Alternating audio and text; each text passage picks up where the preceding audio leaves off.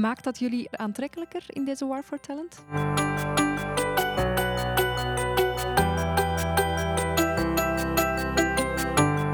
Hoe ziet de structuur HR Facility bij jullie in elkaar?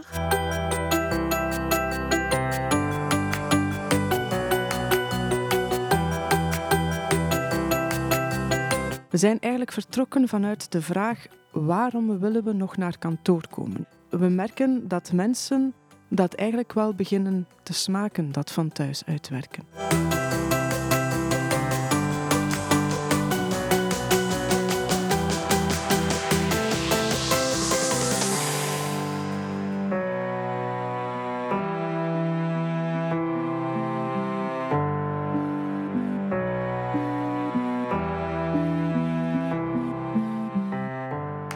Welkom bij onze Wextalks, de eerste Belgische onafhankelijke podcast gewijd aan Facility en Workplace Management. Ik ben Sanjara Klespies, Belfa Wex-leader. Met onze Wextalks podcast leggen wij bruggen tussen de verschillende actoren van de werkplaatsevoluties. Abonneer je dus op onze Wextalks podcast en volg ons zeker op onze Belfa website.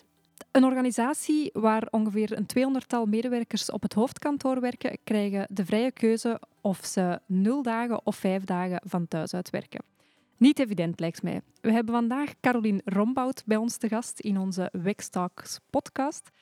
Zij is Head of Talent Management bij het gekende bedrijf Makro. Zij komt ons te vertellen hoe die oefening aan de gang is gegaan om dat gedaan te krijgen. Want vroeger was thuiswerken bij Makro eigenlijk niet aan de orde of kwam het amper voor. En nu kan dus iemand de volle 5 dagen van thuis werken. En het gaat hem niet alleen om de nieuwe inrichting van het kantoor of het bepalen van het aantal dagen, maar er komen ook wel heel wat andere processen bij kijken. En daar gaat Caroline ons vandaag wat meer over vertellen. Welkom. Dankjewel. Caroline, zoals je weet starten we altijd met een icebreaker-vraag. Een beetje een typische vraag van de podcast. Maar je bent vandaag Head of Talent Management bij Makro. En daarin is onze vraag: strookt dat eigenlijk of komt dat overeen bij de dromen die je had in je kinderjaren of in je tienerjaren? In mijn kinderjaren had ik zo... Eigenlijk twijfelde ik tussen ofwel Franse lerares worden, want ik wou Romaanse gaan studeren, ofwel wou ik... Ja, zag ik mezelf toch wel rondlopen zo in een mantelpakje met zo'n boekentasje naast mij. Iets wat totaal niet meer aan de orde is, maar dat beeld was er wel op dat ogenblik. Dus ik zag het wel zitten om ergens op een kantoor rond te lopen. Okay. Dus, ontwikkeling is er langzaamaan bijgekomen. Want ik ben als tiener en dan als 20er als monitor ook heel vaak mee geweest en... Daar ben je zo wel wat bezig met het leiderschap. Ben je ook bezig met een aantal mensen mee op te leiden, tussen aanhalingstekens. Ja. Dus in die richting ging het dan wel langzaamaan verder. Ja. Kijk, mooi. Caroline, nu, jullie zijn gestart vanuit het Accelerated Design Thinking. Daar zijn jullie mee gestart en zijn jullie tot het huidige plan van hybride werkomgeving terechtgekomen. Maar Accelerated Design Thinking, what's in a name? Vertel me meer. Wat hield dat in en wat is er bij die oefening tot stand gekomen? Klinkt chic, hè? Ja, fancy. Ja. Nee, Accelerated Design Thinking, eigenlijk vertrekken we daaruit van een ideation workshop. Dus eigenlijk het zoeken naar alle mogelijke verschillende ideeën. Dus we zijn eigenlijk vertrokken vanuit de vraag: waarom willen we nog naar kantoor komen? Je moet weten dat we dat gestart zijn in het midden van de coronacrisis. Heel veel mensen werkten van thuis uit. En dat was al ongeveer een jaar bezig. En we dachten van, oké, we merken dat mensen dat eigenlijk wel beginnen te smaken, dat van thuis uitwerken. Laat ons daar eens een studie rond doen, of een survey rond doen, om te zien hoeveel dagen per week mensen eigenlijk nog naar kantoor zouden willen komen, enerzijds. En anderzijds, laat ons eens kijken van, waarom zouden ze dan in godsnaam nog naar kantoor komen? En van daaruit zijn we eigenlijk vertrokken. Dat hebben we eigenlijk als een stuk als basis genomen. En op basis daarvan zijn we gaan kijken van oké, en hoe kunnen we daar oplossingen voor vinden? Wat ik vooral wou vermijden is dat elk departement vanuit zijn vragen en eisen zou komen om te zeggen van ja, en ik heb zoveel vierkante meter nodig en ik heb zoveel ruimte nodig, ik moet zoveel kasten hebben. Dat is een discussie die je nooit kan winnen. Nooit is iedereen tevreden daar rond. Dus we zijn eigenlijk het omgekeerde gestart. We hebben gezegd van oké, het is een blanco blad Wat hebben we nodig om een oplossing te bieden op de verschillende zaken waarvoor dat we naar kantoor komen? Kunnen we bepaalde van die zaken uitschakelen? En de zaken die we niet kunnen uitschakelen, hoe kunnen we dat beste gaan organiseren? Een ideation workshop van 2 dagen, waarin dat er op het einde hadden we 41 of 42 ideeën. Heel veel. Ja. En dan in een tweede workshop eigenlijk zijn we dan gaan kijken, oké, we gaan dat convergeren. Dus een convergence workshop, waarbij dat we dan gaan zien zijn, dat zijn de ideeën die we effectief in de praktijk gaan brengen. En dat hebben we dan uitgetekend op een plan. En dan zijn we eigenlijk aan de slag gegaan. Ja. En naar structuur toe, wie zat er bijvoorbeeld allemaal bij in de workshop in? Dat was heel strategisch gekozen, in die zin dat ik echt wel ambassadeurs van de verschillende departementen wou hebben. En dat ik ook wel, ook mensen van onze vakbonden daarbij wou hebben. Ik wou die er ook van in het begin bij hebben, om ook ervoor te zorgen dat iedereen mee is in het verhaal, dat iedereen mee kan co-creëren, dat klinkt ook zo chic, kan co-creëren en dat iedereen eigenlijk een zeg heeft in wat het uiteindelijk gaat worden. Ja.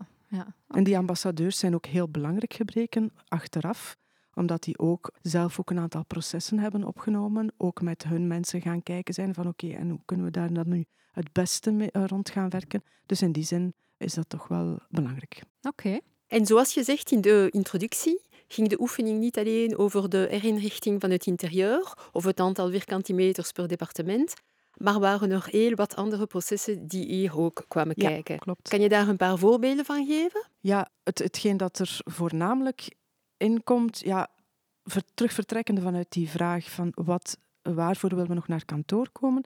Ja, een van de zaken bijvoorbeeld was van, we moeten onze post komen ophalen.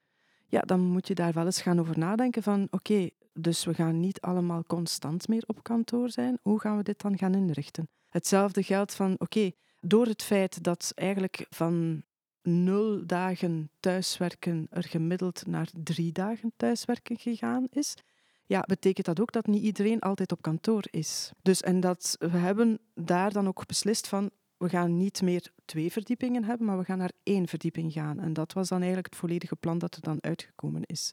Als je inderdaad niet altijd daar bent, dan moet je misschien ook bepaalde zaken kunnen uitwisselen. Dus dan zijn we gaan nadenken over, misschien moeten we gemeenschappelijke lokkers hebben waar we zaken kunnen gaan uitwisselen. Wat is er nog bij? Bijvoorbeeld, een heel belangrijk iets in onze organisatie is sample management. Dus alle stalen die binnenkomen van leveranciers die wij gebruiken om foto's te maken, om te bekijken hoe dat de producten zijn, die komen ook allemaal binnen en moeten allemaal bewaard worden.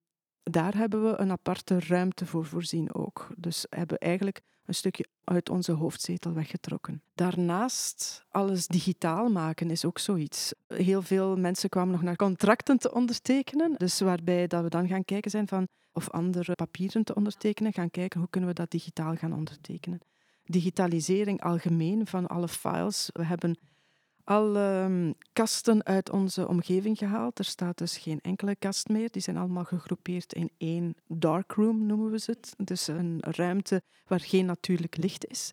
En dat is ook kijken van hoe kunnen we dit nu gaan digitaliseren? Hoe kunnen we bepaalde zaken heel veel weggooien? En dan gaan kijken hoe kunnen we dat gaan doen. En dan hebben we inderdaad verschillende ruimtes ook die we gaan gebruiken, waar dat we dan ook regels rond afstemmen. Een van de belangrijkste zaken waarvoor dat mensen naar kantoor wilden komen, was eigenlijk om terug te gaan connecteren, om terug elkaar te gaan vinden en echt te gaan samenwerken. Niet noodzakelijk altijd in een meeting, maar gewoon op bepaalde momenten gewoon aan eenzelfde tafel te kunnen zitten en te kunnen werken en informeel bepaalde zaken kunnen uitwisselen. Dus dat is een van de soorten ruimtes die we hebben. Dus dit is ook de grootste ruimte in ons nieuwe gebouw of in ons nieuwe kantoor. Een kleinere ruimte is een stille ruimte. Daar mag niet gepraat worden, mag ook geen telefoongesprek gebeuren.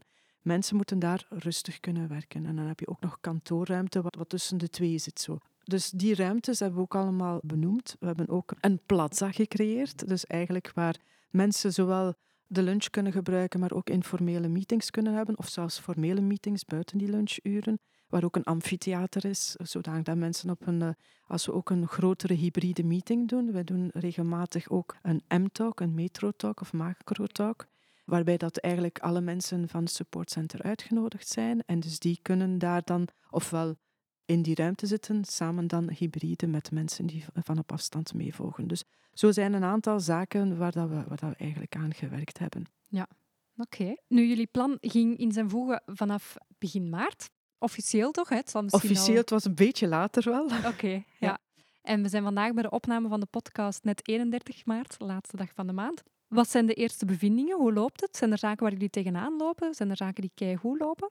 De eerste bevindingen zijn eigenlijk vrij positief. Op dit moment is ook nog niet iedereen op kantoor terug, aangezien dat er gemiddeld 3 dagen mensen 3 dagen van thuis uit werken, maar 2 dagen op kantoor. Dus eigenlijk valt het op dit ogenblik nog heel goed mee. Ik heb nog altijd een beetje schrik, omdat we een heel open ruimte zijn over hoe dat met de geluidsoverlast tussen aanhalingstekens gaat zitten als iedereen er is. Maar op dit ogenblik valt het allemaal nog mee. Oké. En wat doen jullie met mensen die bewust kiezen voor het 5 dagen fulltime thuiswerken? Doen jullie daar nog acties om de verbinding of ervoor te zorgen dat die de bedrijfscultuur nog wel blijven voelen? Ja, zeker. Nu moet je ook weten dat mensen die echt 5 dagen van thuis uit werken, misschien zijn er 1 of 2, maar veel meer dan dat niet. Okay. Ja. Dus dat zijn echte uitzonderingen. Ja.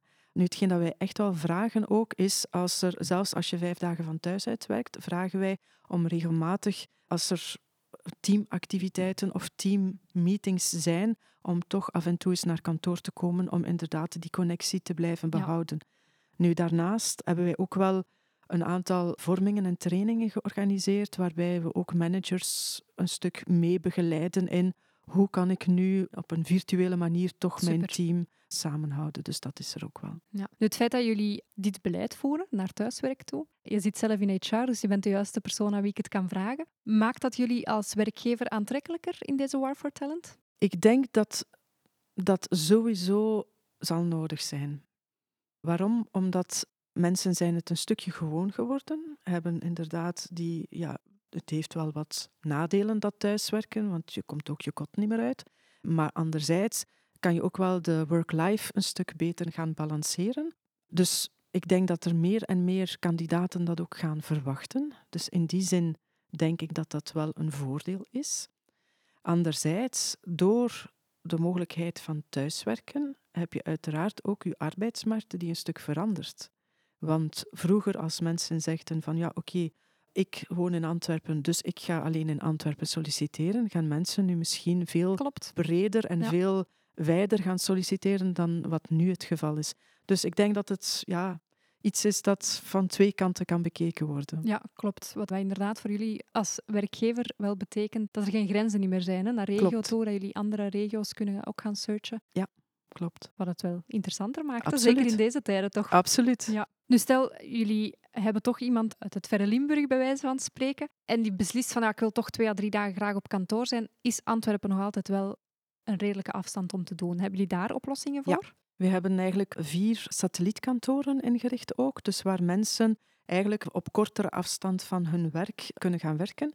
Nu, wat nog een bijkomende beweegreden is om dat te doen, is dat wij ook een stukje de brug tussen de hoofdzetel of dus het supportcenter en de winkel ook een stukje willen verkleinen. Ja. Dus mensen die dan inderdaad in een winkel gaan werken, de bedoeling is niet dat ze dan gewoon binnenkomen, deurtje dicht op kantoor achter hun pc, maar dat dan ook de relatie met het winkelpersoneel. Ook daar zorgen voor de connectie en de voering uiteraard, met de winkel. Ja. En waar zijn de 4 satellietkantoren gelegen? In Eke, in Sint-Pietersleeuwen, in Machelen en in Deurne. Oké.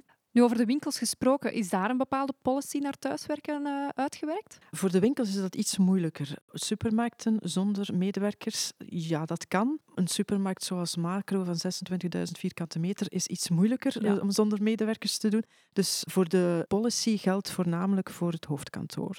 Dus in de winkels, net als in coronatijden, waren dat onze helden. Dus die blijven eigenlijk in de winkel werken. Management in de winkel, dat kan.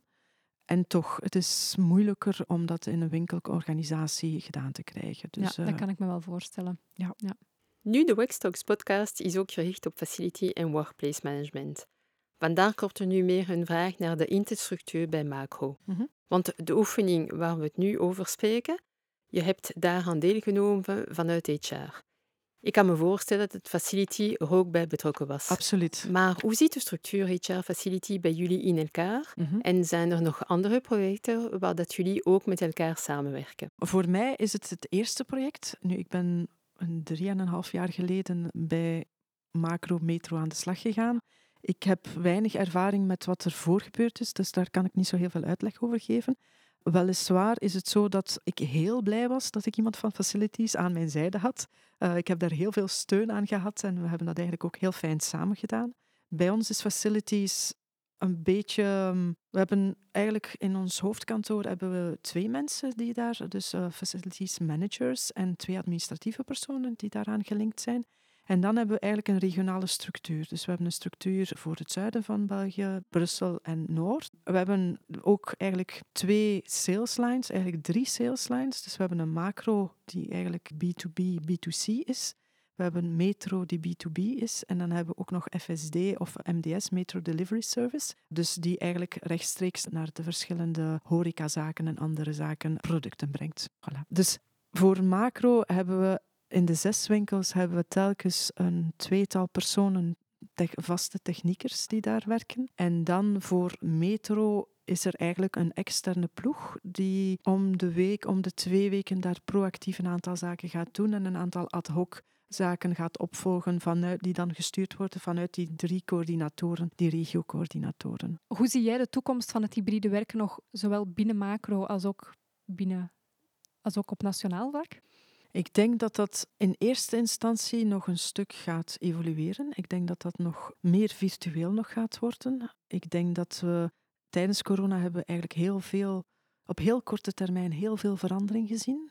Soms met wat labmiddelen hier en wat kleine aanpassingen daar. Ik denk dat dat nog heel veel technologisch dan nog heel veel gaat veranderen. Ja.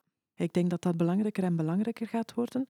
Anderzijds denk ik dat we het stuk rond verbinding met het bedrijf, dat we dat zeker niet mogen onderschatten. Klopt. Want dat is een risico, denk ik, dat door het feit dat we meer en meer virtueel gaan, dat we die verbinding zeker nog moeten kunnen blijven in stand houden. Ja. Hebben jullie daar bij Makro initiatieven voor genomen tijdens de lockdown, als het echt fulltime verplicht was? Tijdens de lockdown hebben wij eigenlijk, door het feit dat we voornamelijk via de managers hebben willen werken, wij hebben managers gezien die een feestje online gegeven hebben, die af en toe eens een aperitief online deden. We hebben mensen gezien die gewoon met het team gaan wandelen zijn, want dat mocht wel. Ja. Dus zo'n zaken, inderdaad, die dragen er wel toe bij dat je een stuk die verbinding nog kan maken. Anderzijds, ja, als iedereen vanuit zijn kot moet gaan, dan kan je niet fysisch een aantal zaken doen. Dus dan probeer je inderdaad als manager een teammeeting elke week te doen. Probeer je dan toch one-to-ones via Teams te doen. En ik moet eerlijk toegeven, in het begin was dat wat aanpassen, maar nu ben ik dat eigenlijk wel heel goed gewoon. Ja, klopt. Dus ik doe geen one-to-ones meer fysisch, of bijna niet meer. Mijn teammeetings zijn bijna altijd online. Dus in die zin, ja, we leren er wel uit. Klopt, inderdaad. Nu, jullie hebben wel een heel proactieve aanpak in het New Way of Working, zoals het vandaag heet. Als je andere bedrijven zou mogen adviseren of de beste quick wins of tips die je uit deze oefening hebt gehaald, wat zou dat zijn? Begin met de vraag, waarom wil je nog naar kantoor komen? Ja. En kijk van daaruit wat er nog nodig is.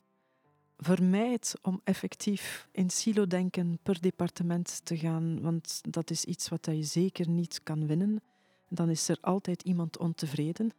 Dus probeer te starten vanuit een wit blad en probeer in oplossingen te denken. Dat zijn mooie tips. Duidelijk, concreet. Voilà. Oké, Caroline, dank je voor de mooie tips nog. Ik denk dat dat ons een mooie afsluiter lijkt voor deze podcast. En bij deze wil ik jou uiteraard nog eens hartelijk bedanken voor de inspirerende uitleg, maar ook voor jouw tijd en aanwezigheid. Heel graag gedaan. En als laatste nog even toevoegen, wij rekenen op jullie om onze podcast verder te delen, feedback te geven. En ik zou zeggen, om af te ronden, tot binnenkort voor een nieuwe aflevering van de Wextalks. Tot ziens!